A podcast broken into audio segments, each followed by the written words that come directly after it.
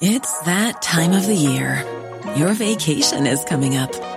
You can already hear the beach waves, feel the warm breeze, relax, and think about work. You really, really want it all to work out while you're away.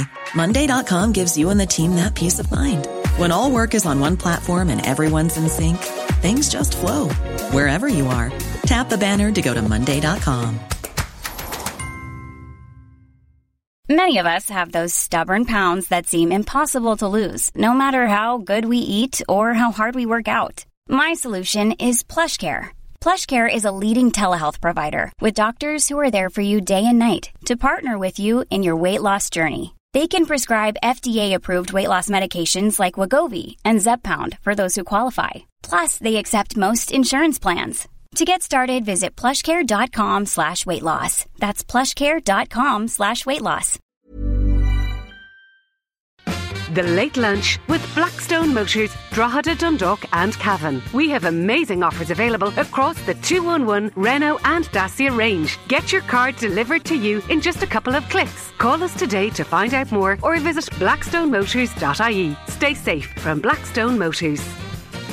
Welcome to Late Lunch this Friday afternoon. Great to have you with us on the show. Let me tell you what's happening today and uh, over the next couple of hours. Uh, we will be looking ahead to the weekend in sport on that big loud derby, Dundalk and Drogheda, with Leon Blanche from Boyle Sports. My Glen Campbell story, I round him off today with Ah, his best known song for sure. Lorna Key is joining us. A lot of people working from home and still trying to get to grips with rigging up their home office that, you know, it's ideal as a working space. Well, Lorna Key has loads of advice for you a little bit later on in the show. It's Book Club Friday with Margaret Madden. I have to say, she always excels, but she's really excelled today with our recommendations and her book of the month is simply brilliant. Coming up after two on the show. If you want to get in touch with us, oh, the riddle. You'll need this number. You're going to solve the riddle today. I have another riddle for you on Friday and a lovely little prize. 086 1800 658. WhatsApp or text me during the show with your comments if you'd like to join in the chat or 1850 715 958 if you'd like to call in. Now, we were talking about it here on the show yesterday and speculating was it a dolphin or was it a porpoise? Yes, this creature swam into the Boyne nearly yesterday and my oh my crowds were gathering to look at it. Uh, the speculation was that it was a dolphin, and actually, it has turned out to be a dolphin. It's a bottlenose dolphin that's in the Boyne, and he's still there. Was there anyway this morning. I'm joined on late lunch today by Pádraig Whooley. He's sightings officer with the Irish Whale and Dolphin Group. Hello, Pádraig. Good afternoon. Hi. Thank you very much for joining me on the show. Well, I, I you, you're a bit of a distance away from us. I'm sure you can feel uh, the excitement up here in the northeast with this uh, creature being spotted in the Boyne. It's just been unbelievable the reaction to it. So look, uh, our Louise spoke to you yesterday, and at that stage it wasn't confirmed, but it has been confirmed. It is a bottlenose dolphin, and you guys know this fella. Yeah, we do indeed. Uh, I mean. Um our, uh, my colleagues in the Shannon Dolphin project, which is one of the the, the projects uh, run by the Irish Whale and Dolphin Group, um, they they've been down there in based in Kilrush in County Clare uh, on the north side of the estuary, studying this population for almost 30 years. So, it's a really important, significant, ongoing monitoring program uh, that that's run year, year, after year. And this bottlenose dolphin uh, was first photographed by the Irish Whale and Dolphin Group way back in 1993. 28 years ago. So not only do we know its species, we know its gender, and we actually know its life history. Oh, isn't this magnificent? And tell me this. How could you tell, you know, so quickly? What, did you get good images of him as he porpoised in the Boyne? Is it from his, his, his dorsal fin that you tell? That's right. Well, if you if you've ever been in, in the local police station there in Drogheda and you've been asked to put your thumb uh, on a piece of greaseproof paper uh, with a bit of ink on it, uh, you, you you'll know that the, you're you're in trouble. The, the, the, yeah. the guards are looking for your your, your, your fingerprint. Well, we can do the exact same uh, with dolphins and indeed with several species of whales because they have unique identifying features. And on bottlenose dolphins, the most useful one is the dorsal fin. No two dorsal fins on a bottlenose bottlenose dolphin anywhere on the planet are alike. And my colleague Mags Daly was working with images uh, that she saw yesterday uh, from um, Aidan Curran Photography, and they were really sharp images, as you'd expect from a professional photographer. And she comes, she was just looking at them, going, "Hang on, that dorsal fin has got notches and grooves in places that look a little bit familiar. So she started trawling through the database, and uh, and bingo, she found a match fairly quickly, uh, and it is number eight, aka Kevin Costner, uh, which is an interesting twist because apparently when he was first seen. Uh, he kept hanging out with groups of sub-adults and females, and he was very protective. And back in the early 90s, there was a pretty bad Kevin Costner movie called The Bodyguard. Uh, so, so the, the team down there back in the uh, back at the time, uh, over 28 years ago, nicknamed him Kevin Costner because of his habit of hanging around and being overly protective of the females in the inner reaches of the Shannon estuary. But we know him as number eight on the the Shannon. Bottlenose dolphin catalogue. So it, it, it's a great story, and of course it raises lots of mad questions like what on earth, why has he left the Shannon estuary, and what has brought him to the opposite side of the country in the. Irish Sea, in the in the in the Boyne River system. So. Uh, like many of these things, uh, we we have a few answers, but there are lots, lots more more questions. It's a great story, I have to say. So, folks, he has a name. His name is Kevin. You thought it was Kevin the carrot in the Christmas ads. Forget about that fella. We're in the month of April. It's Kevin Costner, the bottlenose dolphin that's in the Boyne, number eight as he's known. Look at answer a couple of those questions. As you say, it's an imponderable how he comes round the coast. Did he come round by the south south coast? Did he go up the west coast and back down? Can can you say? No, we've no way of knowing really. I, I mean, the bottlenose dolphins. I mean, uh, oh, you know, it's it's not unusual for us, for instance, to to record, say, bottlenose dolphins um, in the morning, say off Wicklow Harbour, uh, and, and, and, and that evening uh, they could be uh, off Dalkey, Killiney in South Dublin, uh, and later that night they, they, they could be off Howth Head, you know, heading heading heading up mm. towards the North Dublin coast. So these are animals that can quite easily cover really significant ground in a relatively short period of time. All we know is that one of the last field trips we did studying bottlenose dolphins in the Shannon Estuary late last August, he was among them. So at some point he's left you know, he, he could quite easily have got from the Shannon Estuary uh, to the, uh, you know, to off the the Louth Meath coast uh, easily, quite easily within a week. But of course, he probably did it in stages. Uh, what what's underpinning that movement out of his core habitat? You know, it's really anybody's guess. Uh, but it is likely that he, he's he's foraging at the moment he's actively feeding. I mean, people who know more about uh, fish running in the uh, the Boyne River system would say that this is actually a really good time for salmon smolts to be leaving the river as they're heading out into open open Irish Sea. And it is entirely possible that he has just tapped into this and and he's feeding away. So so so good luck to him. But we would ask if members of the public obviously wouldn't go out on boats or jet skis or give him a hard time. Allow this animal time and space, and hopefully he will actually make his way back out into open water. Obviously, we'd be much happier uh, if he wasn't uh, in a relatively narrow stretch of river and he was in open sea. But, you know, there, there is no immediate threat to this animal. He seems in good health. Certainly the footage we've seen uh, he looks hale and hearty, may look a little bit on the thin side, uh, but you know we, we just need not do anything um, to to to to force him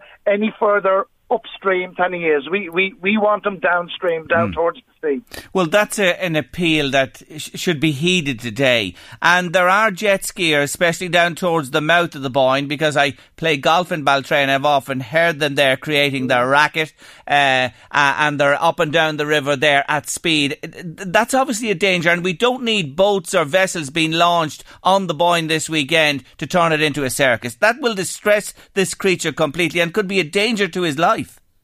Uh, absolutely. You know, it's one of these uh, wonderful situations where you can see the animal even better from the riverbank. So just watch it. it, it it's a wonderful gift to have that you can see uh, you know, one of the largest dolphin species, certainly in Irish waters, you know, within meters, and still standing on the riverbank, uh, having having a mug of tea or a round of sandwiches, and enjoy nature uh, at, at, at its very best. And you know, yeah, let, us just avoid making a circus mm. out of it, um, and bring bring your kids along, uh, enjoy it, and report your sightings to the Irish Whale and Dolphin Group via the website iwdg.ie and we'll monitor the situation. We've been in touch this morning with the National Parks and Wildlife Service just to keep them updated on the situation. Uh, there's no need for any intervention. We're happy this animal is doing what bottlenose dolphins do.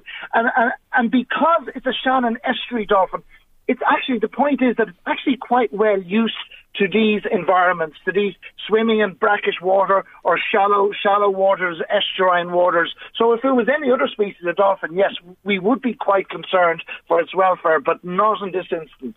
Now we've another fellow in Greenore at the moment. His mm. name is Finn, uh, because my cousin John Kelly, uh, I was speaking to him during the week, and he uh, he's a sub-aqua diver, and they're up there every weekend, and they're on first name terms nearly with this land. The footage he uh, sent to me is absolutely beautiful beautiful. So he's up at Greenore. We know the story. Fungie's gone missing, so I take it he hasn't been seen since. Which uh, brings me to the question: How long do they live for? Yeah, I, I mean, you'd have to say, I mean, Fungie, who is now presumed dead and rightly, um, but Fungie uh, would have been certainly in his late 40s, because uh, we, we don't really know what age Fungie was when he arrived, but he arrived 38 years ago, and he was already, you know, a, a, you know, at least a young adult.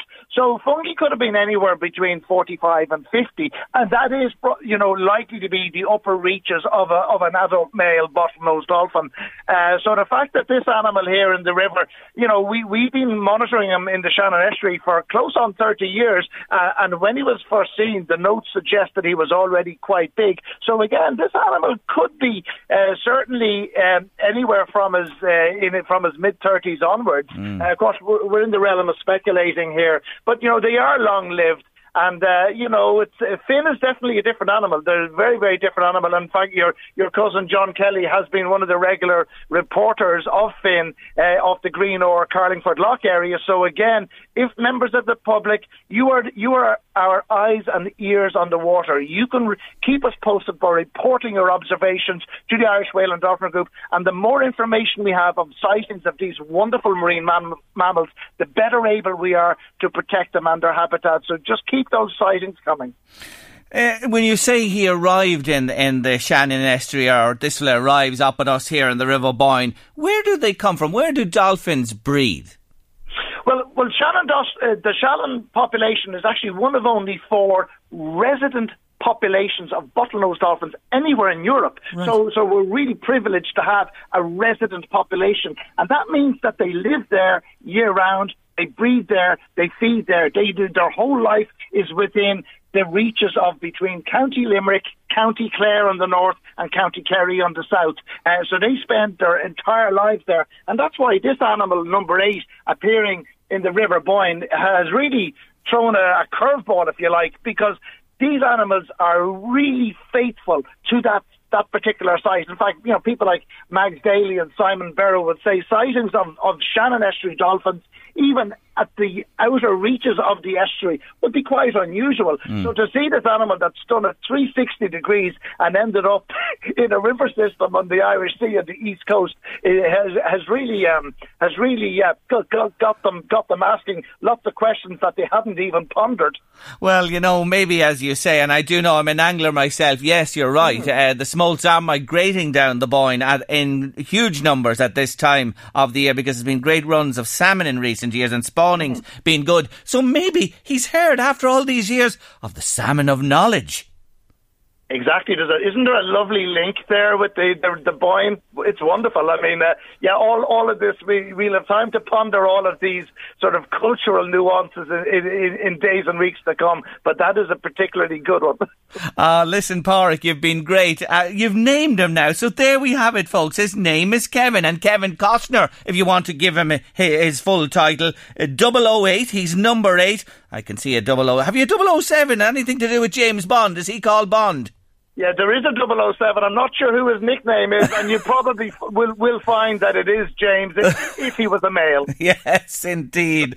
Ah, look, it's a wonderful story, and you've been great today. Thank you for taking uh, the time to join us, Pádraig, and uh, naming our dolphin that we have on loan from the Shannon Estuary in the River Boyne at the moment. Good luck with your work and everything you do. Thanks a lot. Thanks for joining me on the show. Bye. That's Pádraig Whooley there, sightings officer with the Irish Whale and Dolphin Group. Kevin! He's Kevin! So you can say hello to him now. He's Kevin Costner. He's our number eight, and he's in the River Boyne. Stay with us on Late Lunch. So now you know who he is and what his name is, the dolphin in the Boyne. It's time for your riddle on Friday. Are you ready to solve this riddle for me? I have a nice little prize to send to one of you after the show today. Here is your riddle. Listen carefully, please. A man looks at a painting in a museum and says, Brothers and sisters, I have none. But that man's father is my father's son. Who is the person in the painting? I'll say it to you once more. A man looks at a painting in a museum and says, Brothers and sisters, I have none. But that man's father is my father's son. Who is the person in the painting? I leave it with you. 086 1800 658. WhatsApp or text me to the show, or you can call in on 1850 715 958. Louise, I'm just thinking, the furore caused by the dolphin in the river, doesn't it just show you, you know, again, and this last 13, 14 months has shown an awful lot of people about the simple things mm. and nature. And, And noticing nature. Yes, n- noticing noticing nature is right. I walked that walk in the Boyne a couple of years ago, one morning early on Sunday, and a pair of otters, a pair of otters in the river beside me and came right in beside us and all. Beautiful to see them, things like that. It's alive and we must protect those habitats environments as well. And tied in with this, like our love of animals. Did you see what happened with Dublin Zoo yesterday when they uh, opened up for bookings? You know, they are reopening next week. The system just collapsed with the demand for people to go. Now, people have their issues with zoos, but zoos do a huge job in saving species. Saving a lot of And looking after. yeah. And it just shows you people wanting to go there as well. I just saw that. It just crashed have completely. they, you know, because the Dublin Zoo is so massive. Hmm. Have, are they only giving out X amount of tickets per Oh, day, oh, or yes, I, I would say there has to be. Yeah, yeah, yeah, yeah. In order you know to what I just mean? keep social distancing. They have to keep. stuff. Yeah, they can't. You won't ever go to the zoo for the next while anyway. Where you know you're off. You're in the zoo and it jam. Oh, yeah. with people. Oh, yeah. You're not going to see that. You know, you're certainly not going to see that. But just interesting to see that, isn't it? And might be a nicer experience then if Hmm. it's not as jammed. yeah, and the other thing I wanted to mention today, you couldn't but, folks, could you? Have noticed the cherry blossom everywhere Love at the them. moment. Have you, Love have, you- have you picked up on it everywhere? Oh yeah, love them. Wow. Just I love you know, the white. I love the pink. Yes, and and if you look, our daffodils have you know the snowdrops first are gone. The daffodils are almost gone. On comes the blossom, and will be there for a short time. If you get a wind, if you get heavy winds, sure they'll blow it everywhere. Yeah, but it's so just for those moments, you know, and those days and that brief time when it bursts, the the pink is predominant. There are whites as well. I think it's just marvelous, and then marvelous the cycle of nature. It just I saw a load of bluebells yesterday as yes, well. it's the They're time of the year. It's the time of the year. And you know, if I was in Sligo fishing, there's a part of the lake where we go and have our lunch, and the banks are covered in bluebells at this time of the year. I miss that. I really miss it. I really do. Anyway, coming up on late lunch a little later on, Margaret Madden's here with our recommendations in Book Club. And we have the brilliant Laura, Lorna Key. She's an interior designer. She's talking about the home office and getting it right. Getting your home office uh, right uh, to, uh, in your home. You know, like you have a home office, but maybe you want to tidy it up, rearrange it or whatever. Lorna will help you for sure. Now, heading to news and weather at two o'clock. Well, sure, with Kevin Costner in the Boyne, there can only be one song. It's from The Bodyguard, the biggest selling movie, soundtrack, LP of all time, 45 million. Yes, it's herself, the wonderful Whitney Houston. Kevin, don't go! Kevin, please stay! Please stay with us! Gotcha. The riddle has foxed most of you today.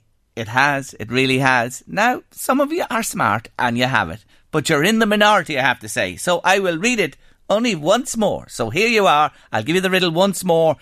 Think about it. Just listen to my words. Listen to work this one out. A man looks at a painting in a museum and says, Brothers and sisters, I have none. But that man's father is my father's son. Who is the person in the painting? 086 1800 658 WhatsApp or text me to the show or 1850 715 if you care to call in. We have correct answers. Well done to you. I'll be telling you about them a little bit later on. Give it a go again if you uh, think about it a little bit more. Now, Book Club Friday on late lunch, and she's waiting patiently with some cracking recommendations, I have to say. Margaret Madden, good afternoon. How are you doing, honey? I'm really good, and you're well too. Isn't that a lovely day? Oh, it's great. I was just saying to Louise, I'm getting a bit excited with myself though, and I'm wearing kind of summer clothes, and I am a bit cold.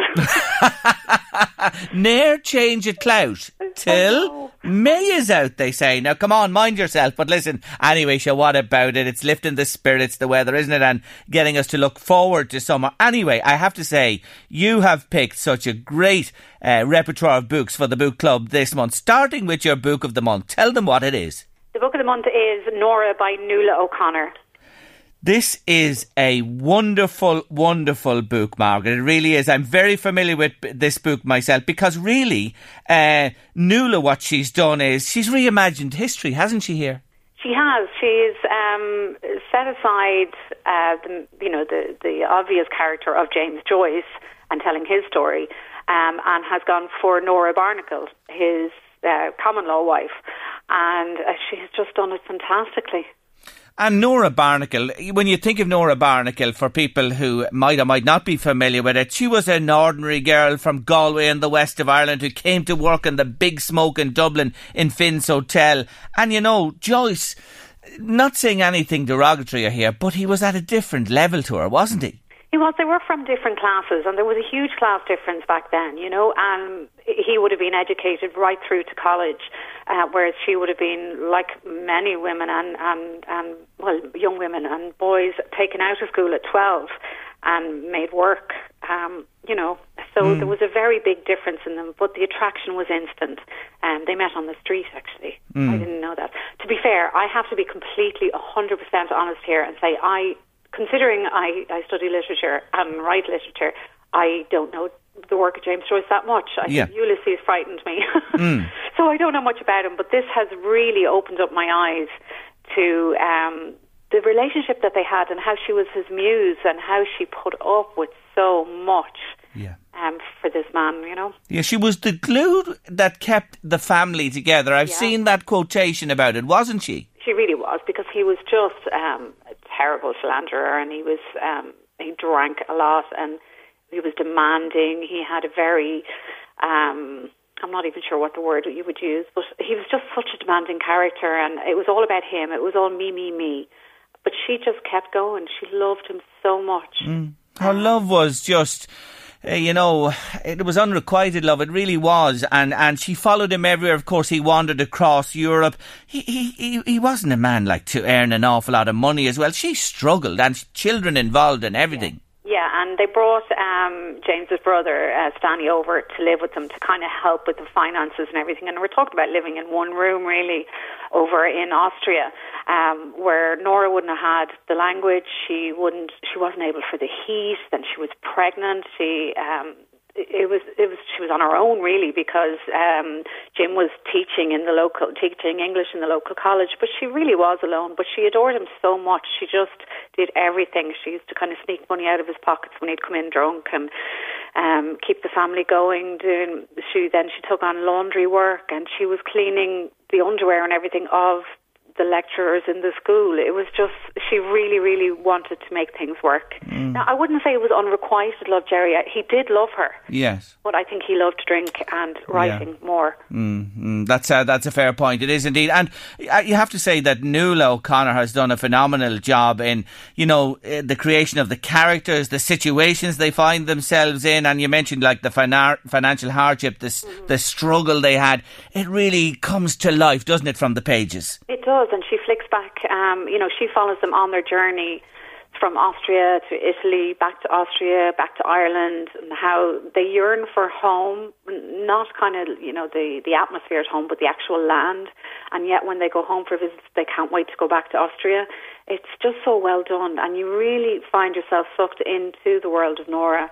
And I mean, Nuala is a, a poet and a, and a writer, and her her rewriting of of the Joyce's love letters and everything is just amazing. She has such talent. Mm, and uh, she does uh, show Nora Barnacle up in a, in a fine light, a strong woman behind a man, you know, as you said, and all the flaws that he had with him. Lived in the shadows, but her story is told and deserves to be told now. It's Margaret Madden's Book of the Month on Late Lunch Book Club. Get it, read it, enjoy it. It's brilliant. Nora, a love story of Nora and James Joyce by Nuala O'Connor, our book of the month. Now we move on. Oh my word, you've picked a special book in the we'd call the young adult category. It's called Boys Don't Cry by Fiona Scarlett. Uh, Margaret, you know, when you read about this book, imagine people are saying, and I, I, I want your opinion on this that Shuggie Bain, who won the big prize last year, uh, uh, the Booker, wasn't it? It won last year. Um, the, there's comparisons between it and this book. There is. Now, I didn't get that from okay. it. I kind of got um, a bit of Roddy Doyle. Okay. Um, I, you know, I, she just has her own distinct voice, so I, I, I'm not going to compare her to anything. I just think she's done a really, really good job. Um, it is Boys Don't Cry, as I said, and it's the story of Joe, and uh, who's 17, and his brother Finn, who's 12, and they're living in the Jacks, which is like um, it's it's a a tower block in um, in Dublin. It doesn't really say, but I would imagine kind of what Ballymun would have been like um, yes. at it, at its lowest point. Yeah, um, it's a beautiful area now, but at the time. And they're living with their mom, um, Ma, and Dad's in prison um, for drug related crimes. And it's just a relationship between the two brothers. And, and Finn gets sick, and you learn this at the very beginning. Um, he, he gets really bad nosebleeds, and bruises start to appear on his body. So he's brought to uh, the specialist, and he's very funny. He's like, What is a specialist? How do you become a specialist? You know, he's just so funny. It's written in his own voice. Mm and it turns out he has leukemia. So you're going through with Joe and Finn and how they're coping with that, what's going on. Dad's trying to ring, he's trying to get in contact with Finn to say he's really sorry he can't be at chemo. Ma is just up the walls. Um, and, and Joe is worried then about finances, so unfortunately starts heading down the road of his dad and meets up with Desi, the local gangster, to try and get some money uh, so basically, the, the whole book is split into two narratives of the two boys. And so you're getting two sides of the story, two voices, beautifully written, nice short chapters, and, and really you connect with, with these two boys. You mm. really do. Mm. So you have everything in this. You have a home without a dad because of crime and violence, that hovering over the older brother Joe, who's 17, in the context of this uh, serious illness that the younger guy Finn has. It's it's been uh, universally acclaimed, hasn't it? This book. Yeah, already now there's, there's yeah. big shouting about it. I can see it being huge. Um, she is a school teacher herself, I think. Um, so the voices that she uses are quite genuine. Mm. Um, Joe is a lovely character, despite his, his upbringing and where he is located, his situation. Um, he's a scholarship to a private school. Um, you know, very bright child, but it's a case of which road is he going to go down. Yes. You know, your, your society plays a huge part in how these children's lives turn out. Yeah. So you're on the journey with them and uh, it's called again Boys Don't Cry by Fiona Scarlett, and it is her debut, and what an impressive debut it is. If this is a an indication of things to come, well, uh, note the name Fiona Scarlett, Boys Don't Cry, recommended by Margaret Madden for your enjoyment on this month's Book Club and Late Lunch. Now we move on. The next one is a memoir. Yeah, you know I like my memoir. Yes, you do. I do. I try and, and read one month. Actually, I, I got this on BorrowBox, the library site, so I, I got to hear it every evening. Um, and it's called What We Carry. And actually, do you know, what? I don't have the, the author's name here. I have it here sitting in front of me. It's uh, What We Carry, a memoir by Maya Shanbhag Lang. Yes, I knew I wouldn't remember. I should have written it down. You're all right.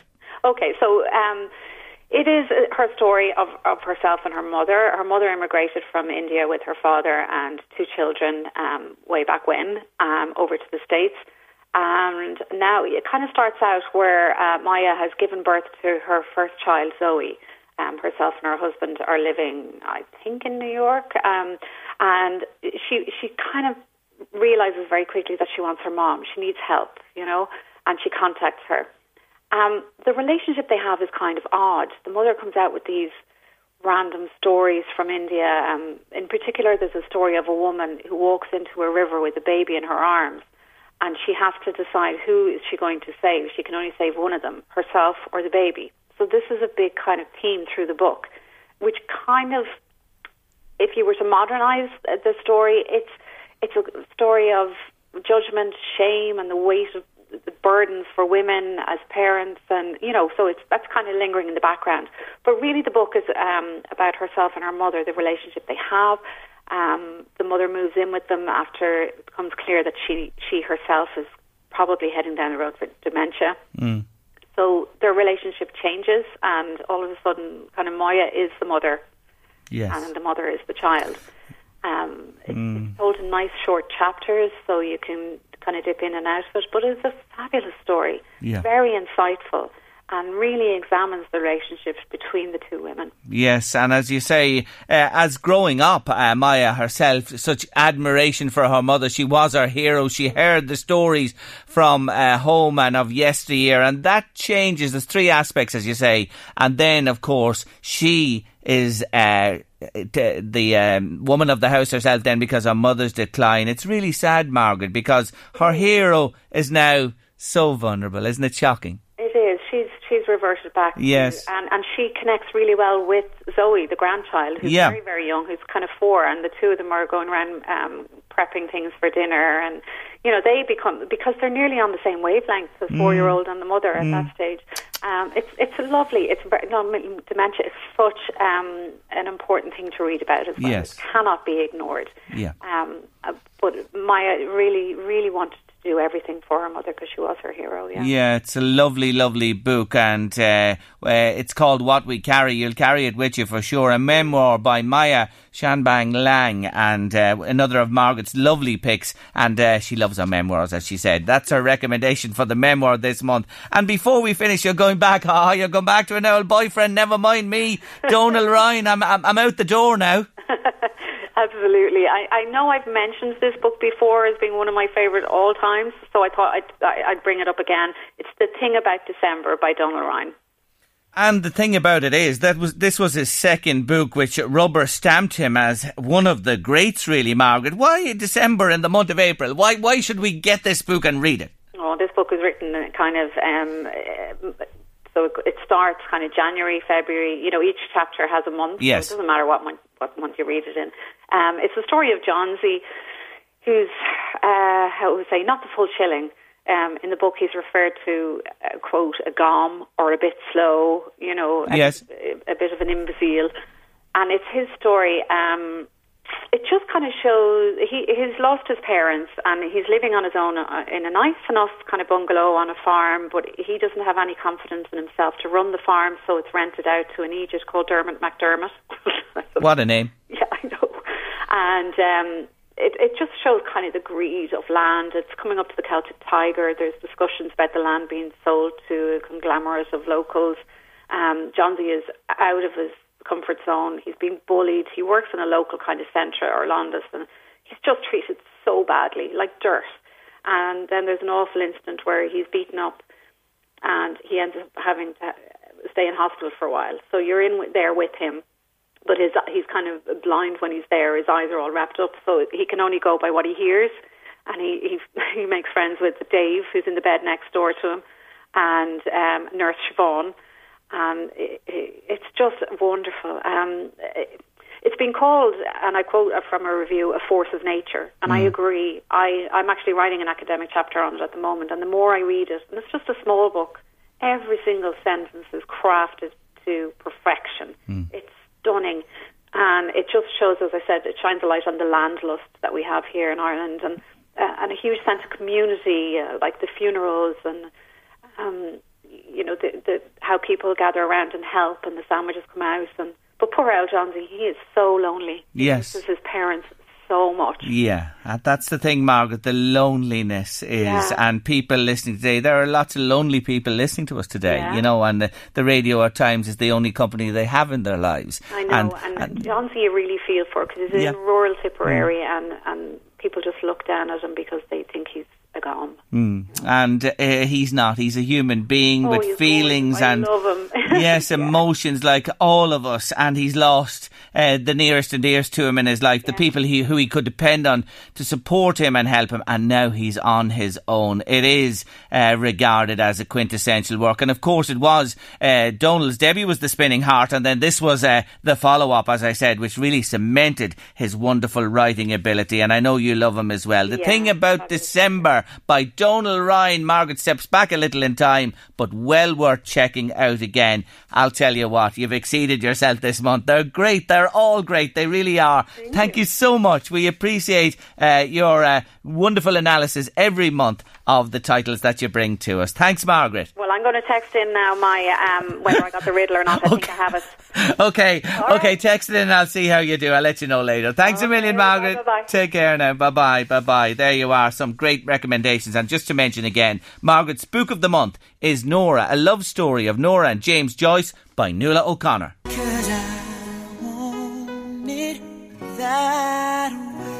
Oh, you do just have to let it finish, don't you? It's beautiful. Love that song. I smile when I hear it. It's one of those. April the 12th, 1999. It was released. Went to number one in the UK, six in the USA, and in little old Ireland, number three in the charts here. But yes, it's Backstreet Boys. And I want it that way, isn't it? Lovely, lovely song. Now, don't forget, live commentary, three Premier League matches tomorrow on the LMFM app or the listen tab on the LMFM website. Liverpool Newcastle half 12. Then it's West Ham and Chelsea before the coverage rounds off with relegated Sheffield United against Brighton at 8 o'clock. Premier League live with now. Only pay for the games that matter to you. Your sport your terms with now. Yes, plenty of football on the weekend, and we'll be looking ahead to sport. And it's a soccer weekend here at home and across the water with Leon Blanche here in late lunch after three o'clock this afternoon. Welcome to the show. If you're just joining us, listening on the radio, your smart speaker, the app. Listen on the app. Get the app on your phone. Bring us with you wherever you go in this world. You can listen to us anywhere on the LMFM app. Download it. It's for free and you get all the information from the Northeast there. News, current affairs, entertainment. It's all there just for you.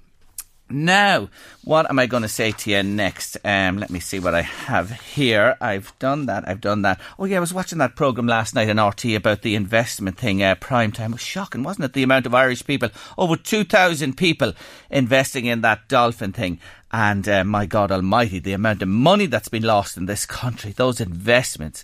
I'm going to come back to that someday soon with uh, Mr. John Lowe, our money doctor, to chat about these. You know, when should you? Why shouldn't you? What are the pitfalls? We're going to co- talk about that shortly on Late Lunch. Not today, but in the near future. It's Book Club Friday on Late Lunch, and I promised you during the week, and I'm a man of my word. I'll tell you that. That's one thing about me.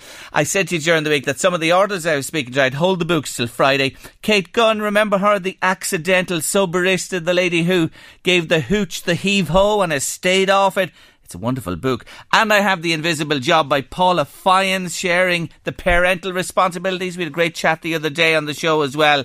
I want to give these books. I want to send them out to somebody out there today. So do you want Soberista or parenting? Let me know. Just either of those words, whichever book you'd like yourself. Soberista or parenting to 086 1800 658 and we'll pick a couple of names before the end of the show and we'll give you the answer to the riddle. They're flying in the answers on WhatsApp and text. Oh, was a tough one this week. It was. Anyway, I'll bring you the answer to the, uh, the riddle after three o'clock today on the show. I mentioned a, a short while ago a lot of us working from home. I'm working from home myself for most of the day. And you know, there was an emergency getting setting up over a year ago at home and We uh, pioneered good rooms, bad rooms, and different rooms, attics, you named it. But these places have become our places of work now and will be for the foreseeable future. So, what's the best way to set yourself up at home with a nice office? You know, if you've been winging it up to this and getting on with what you have, maybe it's time to look at something that's much nicer and much more comfortable to work in. Well, I can tell you that Lorna Key knows all about designing a wonderful home office, and she's joining me next. I mentioned a few moments ago that many of us are working at home now. I am myself for a greater part of the day, and it was on an ad hoc basis in emergency circumstances about a year or more ago. But perhaps now, with people working more from home long term, it looks like it's time to really sort ourselves out and, you know, get a good space organised well in our homes for the office at home. I'm delighted to say I'm joined by a lady who's 13 years running an interior design business in beautiful Skerries in North County, Dublin, and she knows all about rigging out a home office to the best. And she's with me now. Lorna Key from Key Interiors. Hello. Hi, Jerry. How are you? I'm really good. Thanks for taking our call on the show this afternoon. Well, you know what I'm getting at there, and you're well familiar with this, mm-hmm. the way this has developed, you know, piecemeal up to this. Can I begin by asking you about the space, for example, that I and others work in at home? And if these rooms, you know, might be a spare room or a little office or a cubby or whatever in a house, how do you maximise, you know what I mean, the space, that it's not all clutter? Yeah, I think a dedicated space in your home does allow you to avoid household distractions. So, I mean, one big advantage of working from home is no commute, isn't it? Yeah. So, um, one of the challenges um, people find about working from home is all the tempting distractions. So, I think a minimal office would be a good idea. What, and what I mean by that is um, one long countertop um, acting as a desk. And this is actually a very affordable option. You can buy like a kitchen countertop, which would be over two meters, and let it fit along the length of a wall in your home. And it would mean it, would become quite organized because the the legs could actually be drawers underneath it, you know, with soft close um, handles and things like that. I know exactly what you're talking about. I need you in my room where I'm working, and if you saw it, you'd throw your hands up in horror and say, "You need to do what you just after saying there," because it is it is messy, and the stuff is all round the place, everywhere on the floor, and in all type of places. So I one, like, yeah, one, yeah. one worktop, one good long work, worktop along a wall with built-in units around it, and that you can get your chair in round and that. Good idea. I do think that uh, built-in furniture is really future-proofing the room as well for the whole family, so everyone can have a little piece of uh, storage in that room. Um, and you know, you can really tailor that to your needs depending on the projects you're working on, or for yourself, you'd have a lot of files and folders for different guests and subject matter. So you'd need loads of shelving in your office, and then maybe some good LED lighting, um, a feature table lamp maybe, or a vintage radio in your case, you know, to decorate and add your personality to that home office because it really is supposed to be a place where you can dedicate some focused time and um, also inject your personality. And it's a place that you want to be surrounded by your favourite things as well, like one of your favourite rooms. Yes, exactly. I like that. I like all you're saying. What about the chair? Talk to me about a chair. Isn't a, a good chair so important for posture and good health besides anything else? Yeah, and also, you know, your wrist when you're using the mouse the whole time, your your elbows have to be at 90 degrees. So, um, everybody is a different height, aren't they? Um, I think a good chair that's adjustable. You can now get them reclining, which is really comfortable if you want to read an article that's quite long, um, and, and on wheels as well. But it doesn't have to be black. You know, you can mm. have a really interesting fabric or leather or tweed or something like that. And all these office companies have the most wonderful selection. You know, of chairs, and uh, you can sit stand as well with your desk. A lot of people like standing part of their day, um, and I'm seeing more and more of those desks popping up, and then the chair as well with the recline and the adjustments left, right, and centre. You mm, know, yeah. So a good chair, good advice, a good investment. With Zoom calls now, we're all working on Zoom all of the time. What about your surrounds? What do you suggest there? Because people notice everything in the Zoom. Oh, would you look at oh, your man's place below? Oh my God, are your woman's. Go on. Yeah, and you're looking you're looking at the shelving and see what kind of books they're reading and stuff. But if you if your shelving is really messy, um, a great idea would be to have a feature wall and use maybe a textured wallpaper that's quite simple and not a big huge pattern on it. A nice simple understated texture wall allows you to maybe put one key painting or uh, print up, or three in a row looks quite good as well. Yeah. And then maybe place a indoor plant to the left or right of that feature wall. So if you are on a Zoom call, it looks really professional behind you. Now, I'll uh, describe my circumstance to you. My r- room is to the front of the house, and our house faces east. So in the morning, we get full sun on the front of the house where I'm working, but by midday into afternoon, it's tipped to the back, which is lovely for the back garden. But the front room, uh, uh, uh, on any sort of chilly day or anything, gets cool. Well, do you know what you need, Jerry? This is um, where we talk about window treatments. Um, what you need is possibly a roller blind, which can be motorized with a screen on it, which can kind of deflects that glare from the sun in the morning time. Um, so you can pull it down, um, but still have a nice bright room without getting a wee bit of a headache.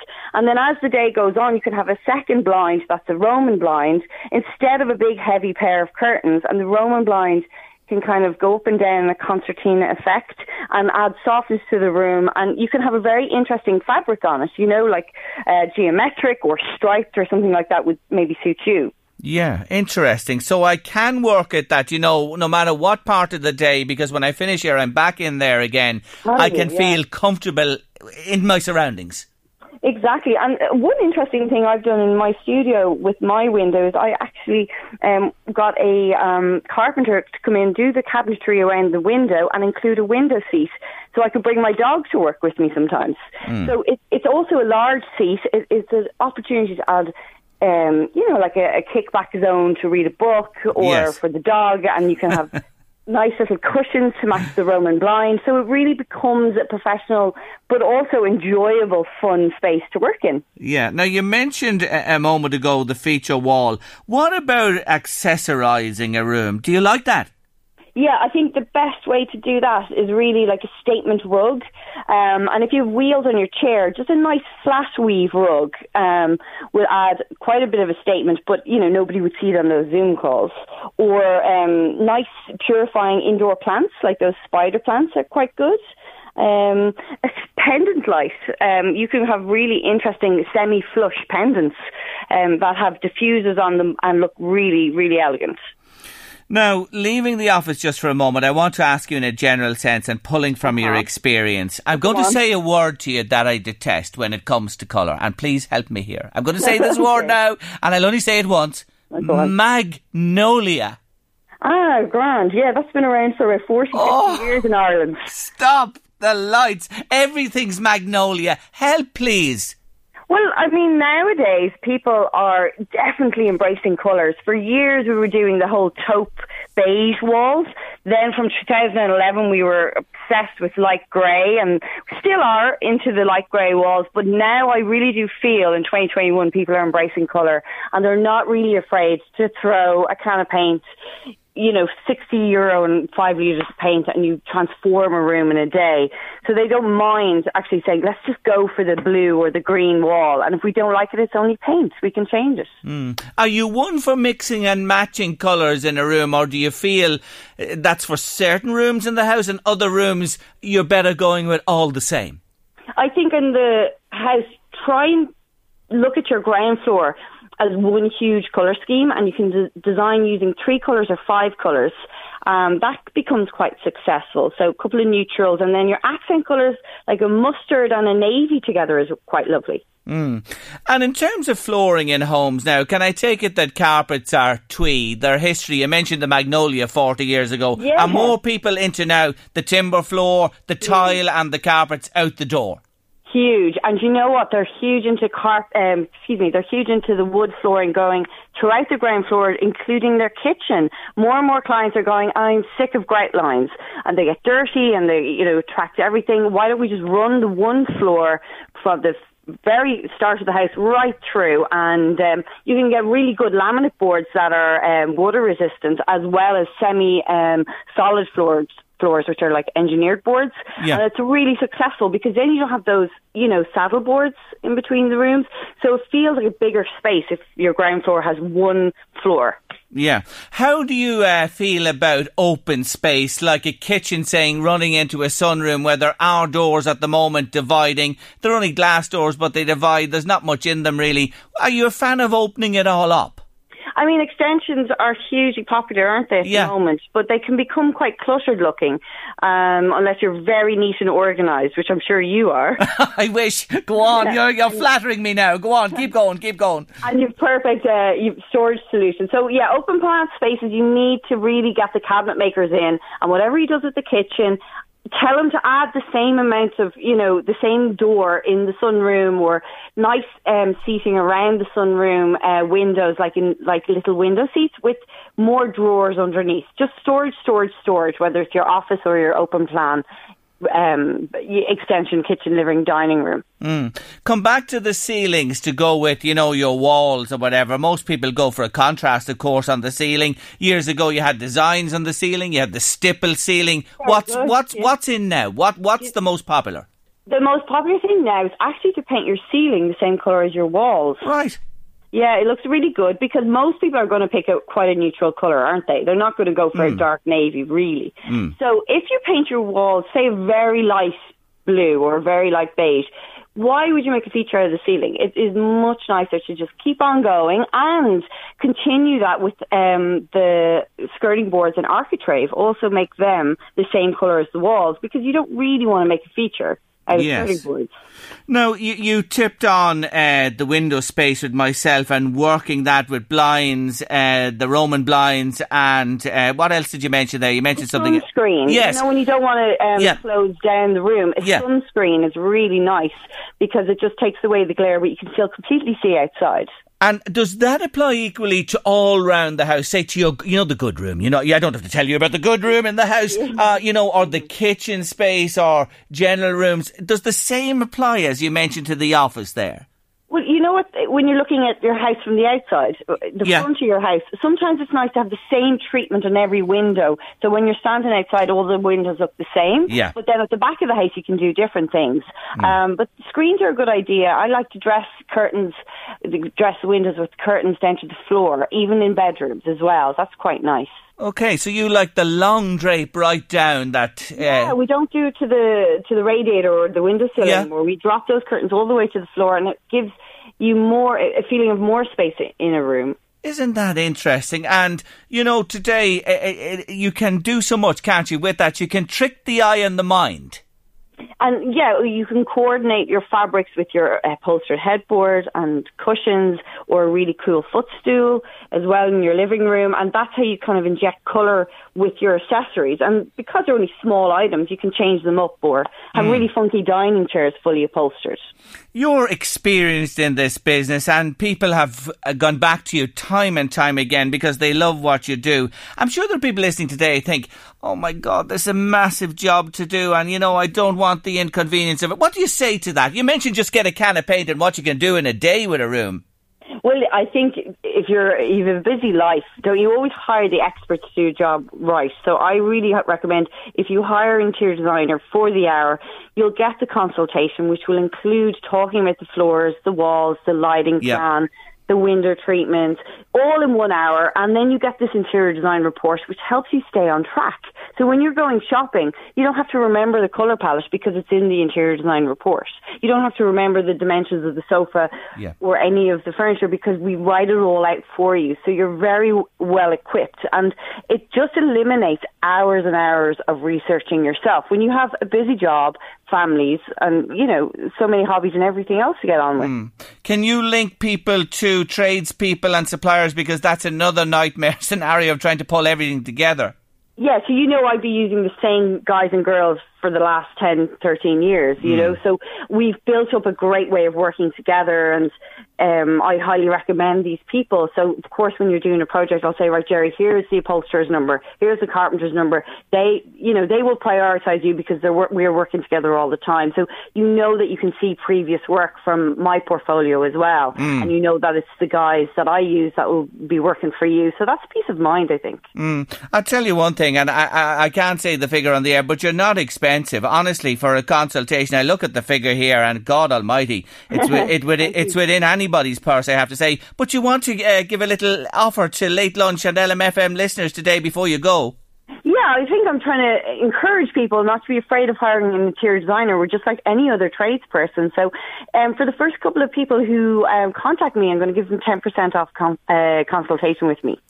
God, there, she's only giving it away, as Brendan O'Carroll said in that famous ad for months and, and years. How do they get in touch with you? Tell them, please. Yeah, you can go onto my website and there's a contact form on www.keyinteriors.com and my mobile number's on that and I have a studio on Strand Street Skerries so you can pop in there as well. Oh, I just can't wait to get back to the Blue Bar. I'm going to crack up if I don't get there soon or onto the harbour there. The harbour is lovely, yeah. Oh, Yeah. Stoops as well. Oh, we just Do love the place. Stoops? Yeah, Stoops is great. We miss it uh, enormously. You live in a lovely town. You really do. It's beautiful. I, I, I love to go there You and visit and walk. Yeah, I do. I do. I absolutely love it. It's a wonderful place. Anyway, that's the details, folks. Key Interiors, and that's K double E. K double E. Oh, very Key. good, yes. It's very important. Not the key you turn the door. Key, K double E interiors.com. All the information is there. You're great. I have a lot of food for thought. So have our listeners. Thank you for joining me on the show, Lorna.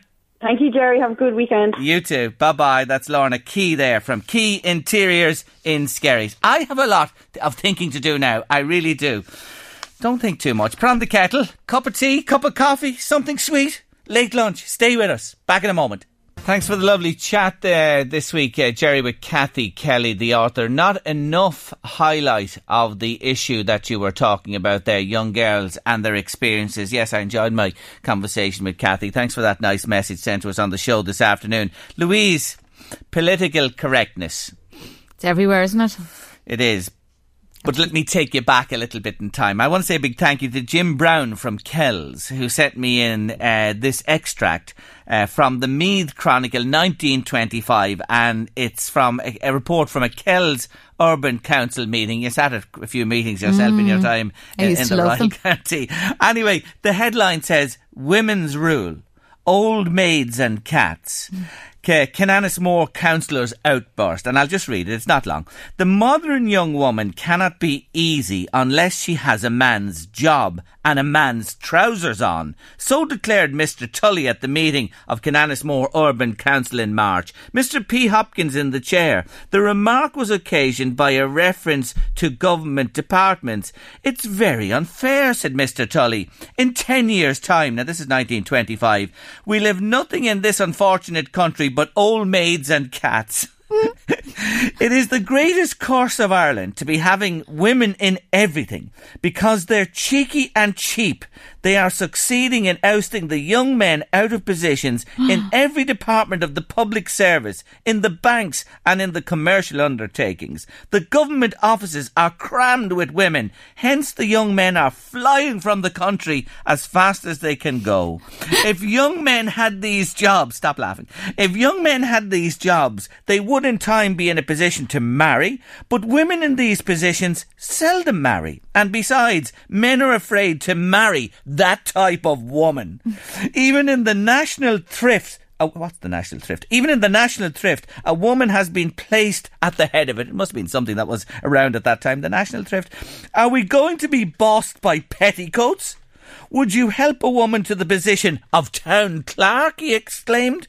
Mr. Riley said no. Mr. Tully then replied, Woman was made for one job by God Almighty, and she is a fool in her own interests if she does not stick to it. oh.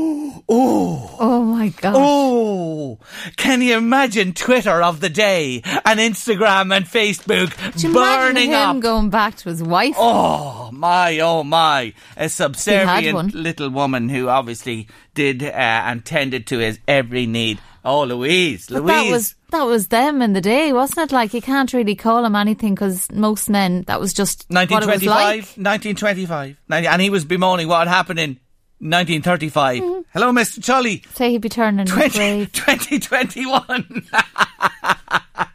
I'd say the poor devil had just scratched his head now if he was around. well, boys, what do you think? Are you with Tully or again him? Girls are up in arms. I hear them. They're out there. They're going mad all together have to work harder if we weren't around? Yeah, listen, come on, come on, come on. And me talking about giving away a book and talking to Paula Fyans earlier in the week. Well, jeez, that's a soberista. Hello, I'm, I'm going from the drink. Um, the Invisible Job, the Paula Fyans. Remember we were talking about Yeah. that sharing of responsibilities? That's the complete antithesis of, you know what I mean, So, what w- Tully was talking about We there. were created by God for one purpose only. That's what he said. Oh, where is it? Hold on, hold on. I have to read that line again. Woman was made for one job by God Almighty, and she is a fool in her own interests if she doesn't stick to it. Brilliant. Oh, Brilliant. Tully's the man. I'm only joking. Don't go mad out there. don't don't report me on those social media platforms. I couldn't give a rat's if, well, if you do, to be honest with you. But isn't it brilliant? Brilliant Isn't article. it just? Yeah. And you know, it has, as you say, Louise, of a different time. You know what I mean? Of a different time, of a different era. For your entertainment, the Meath Chronicle 1925. And get your Chronicle this week. It's a fantastic newspaper, as is the Drogheda Independent and the Argus and the Democrat. Support local, support our local newspapers. Late lunch, LMFM radio. Back in a moment with news, sport, and weather. No problem, man. The book of the month is Nora a love story of Nora and James Joyce by Nuala O'Connor. And we've had a number of people just looking for me to repeat that. It's Nora, a love story of Nora and James Joyce by Nuala O'Connor, Margaret Madden's book of the month and late lunch book club. Now I'm sending those books I mentioned earlier out to Rosemary Riley and Angela O'Brien. Well done to you. The riddle, the riddle got you folks this week. It really did. And I mean, Oh my! I, I, I, we got such a response. Let me read the riddle for you again and give you the um, the answer. The riddle is this: A man looks at a painting in a museum and says, "Brothers and sisters, I have none, but that man's father is my father's son." Who is the person in the painting? The person in the painting, loads of people said himself. It's not himself. It really isn't. If you think about it and work it through, the answer is the man's son. That is the answer. Well done to Tommy in Italy. You're great, Tommy. Got it right. Angela O'Brien got it right as well. Anne Marie Kelly, Catherine Black, all correct. But you're in the minority by far today. But the winner of the little prize today, I'm sending it to Ned Lynch in Minalty. Well done, Ned. Ned in Minalty this afternoon got the right answer as well. And thanks to everybody who joined in the fun. We'll have another riddle for you, I promise you, next Friday on Late Lunch. Now, let me get back to the messages. Tully was right, says a listener. I was reading the extract from the Meath Chronicle beforehand. And there's a couple in that vein as well. But listen to this one. John, you're an old devil. You really are. John says the dolphin should be renamed Tully in honour of the Kells councillor. A visionary. He warned us of what lay ahead, but the PC Brigade won out. Now look at us. They should erect a statue of him in the town he served so well. That is just brilliant. Totally. that is, that is, Bring back the suffragettes. that is the WhatsApp message of the week, Mr. John. I won't reveal your second name. It's safe with me. It is indeed. But you just have given us fantastic. And people, isn't that just brilliant? what a Absolutely brilliant, brilliant. brilliant message to, uh, to get on this Friday afternoon. Thanks a million. Now I move on to uh, my artist of the week. And very popular he's been, I have to say. Glen Campbell. Sadly, in the latter part of 2010, Glen was diagnosed with Alzheimer's, after which he embarked on his final tour. It was called Goodbye. And poignantly, three of his children were members of his supporting band. His final performance was in Napa, California on November 30th, 2012, as Glen's illness had progressed to a point that singing and playing in public was no longer possible. He did, however, subsequently record a final album called Adios, and his final song, I'm Gonna Miss You, oh my god, it's so touching, isn't it? Which featured in the documentary Glen Campbell, I'll Be Me, was nominated for an Oscar in 2015. If you haven't seen that documentary, folks, I highly recommend it. You can watch it back. Uh, there are many ways, but it's simply so touching and moving. It, it really, really is. You should watch it. Glen Campbell, I'll Be Me, it's called. Um, it's moving, touching, and brilliant, as I said. And Glen himself, after the making of that documentary, soldiered on in the care of his wife Kim and family until August 8, 2017, when he took his leave of this world. But what a life he'd had, which was reflected in the outpouring of tributes and genuine sadness at his passing right across the board. His music and legacy live on through his children, especially daughter Ashley. And today, there's only one way to sign off on the Glen Campbell story. Yes, here it is, folks. I've been walking these streets so long. Like a rhinestone cowboy. Riding out on a horse, as they'd say round here. yes, a horse. How's your horse?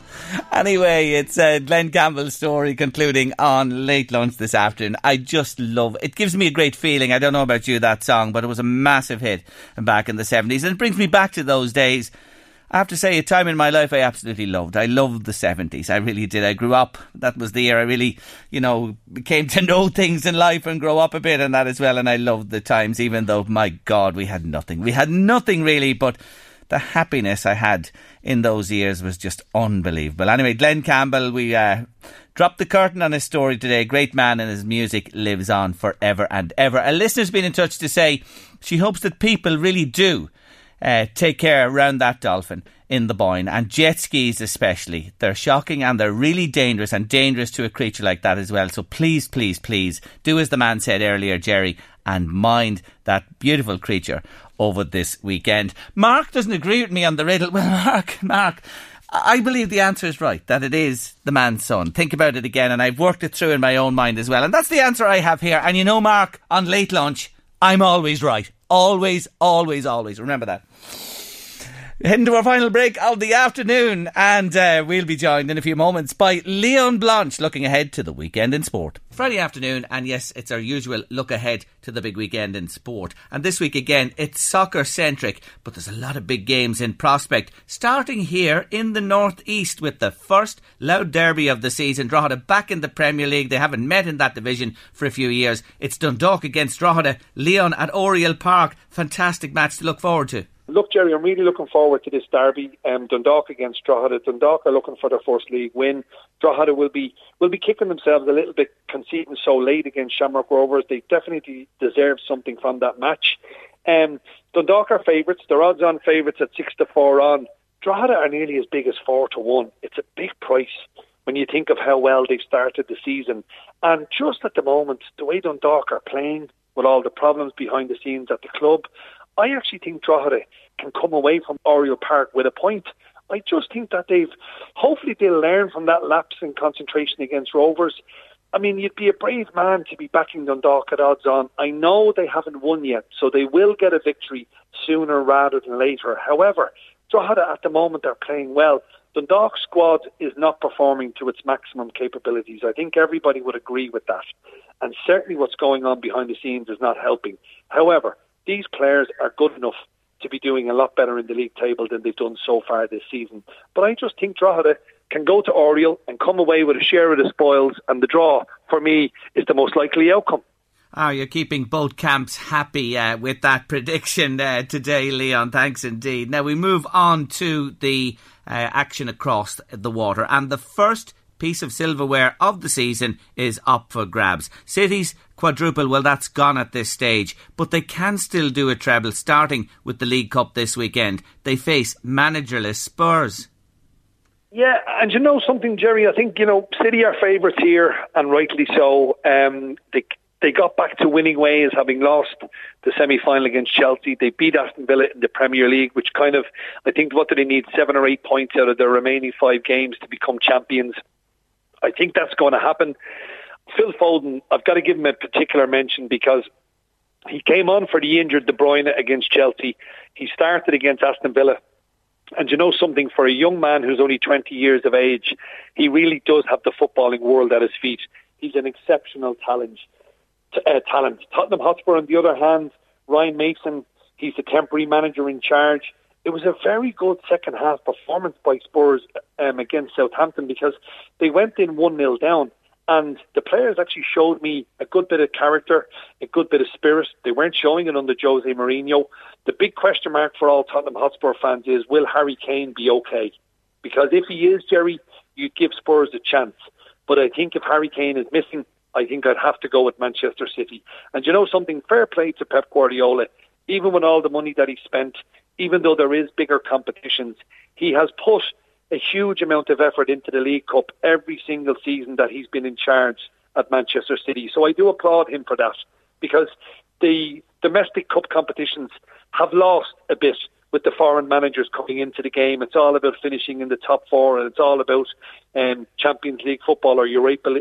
Europa League football. But Pep Guardiola, he has won a couple of League Cups, and I think they're going to win another League Cup. They'll just get the job done inside 90 minutes, in my opinion. Now, to the league itself, you mentioned the top four there and a lot of action in or around those spaces this weekend. Big, big London derby. Surprised us all year. You tipped them to do well under David Moyes. West Ham at home to Chelsea. Yeah, West Ham against Chelsea. Look, West Ham, we've spoke about David Moyes enough. He's done a really, really good job, um, in fairness to him. Also, I think when you look at Chelsea, they were poor against Brighton. I was a little bit disappointed with their performance. Danny Welbeck hit the post in the second half. Maybe they were still on a bit of a high after getting through to an FA Cup final, but this is a big game in terms of top four. Both of them are level on points. But I just feel with West Ham, if Antonio is missing, I think he is going to be missing. He's missed the last couple of matches. He's their big focal point in terms of the big man up front. Everyone else works off him. Chelsea, they are built from the defence going forward their strikers are not doing the business really. If you look at Havertz, if you look at Timo Werner, even if you look at Giroud, Tammy Abraham, they're not chipping in with enough goals. But I have a feeling here this could be the ultimate smash and grab. I think Chelsea will go set up defensively and just try and nick a 1 0 victory. And I probably think that's what's going to happen. I actually hope West Ham beat them because I think for football and all the nonsense concerning the Super League, wouldn't it be just perfect if West Ham United finished in the top four and qualified for next season's Champions League. That would really almost say to those greedy owners, those individual owners who didn't care about the total football pyramid, if West Ham finished in the top four, that's what the competition needs and that's what it's all about. You should only be qualifying for European football based on merit. I couldn't agree with you more, Leon, and it would be great to see the Hammers in the Premier European competition. Now, our final game to, to uh, our final game to look ahead to is a big one always. Leeds United against Manchester United, and the Manchester boys will want to keep the pressure on City. Yeah, look, I mean, in fairness, I will give credit where it's due to Man United. They've kept City honest. Um, they keep getting the results to try and keep the pressure on for as long as it's mathematically possible that they can catch them. I think United will keep going. But I was very impressed with Leeds United's second half performance against Liverpool. Liverpool were good in the first half and probably should have put the game to bed. But Leeds in the second half, they well and truly deserved the point. They probably could have won the game with the chances that they created in the second half, only for a couple of decent saves from Alisson. This should be an exciting game because Leeds, they just go and they have a go. Um, they they attack with pace. They are left open to a counter attack, and this is obviously where Manchester United could hurt them.